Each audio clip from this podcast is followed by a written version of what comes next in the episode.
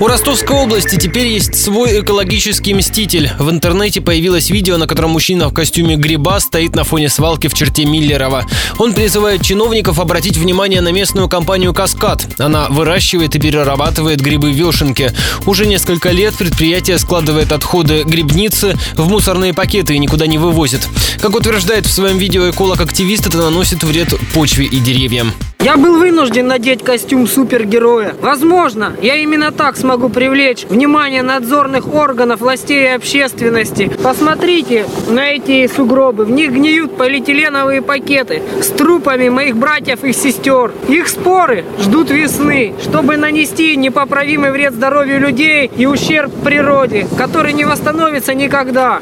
Между тем, в компании «Каскад» нам пояснили, что упомянутая свалка на самом деле промежуточный этап в переработке грибниц. Несколько раз в год оставшееся сырье отвозят на биополигон и производят из него удобрения. По словам директора компании «Каскад» Николая Семенькова, хранение грибных отходов в пакетах не наносит вреда природе. Это абсолютно органические чистые субстраты, на которых получается выращиваются грибы и угрозы для населения, соответственно, никакой совершенно не представляют. Вы идете в лес, где подстилка под листьями, и там обязательно грибница, что называется настоящим грибом. Потом уже эта грибница выгоняет плодовое тело. Вы в лес идете, вы не одеваете противогаз, когда идете за сбором грибов.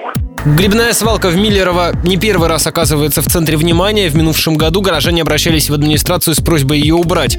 После этого часть мешков вывезли, но экологическую экспертизу так и не провели. В областном Минприроды нам заявили, после появления видео с человеком-грибом теперь обязательно проведут проверку.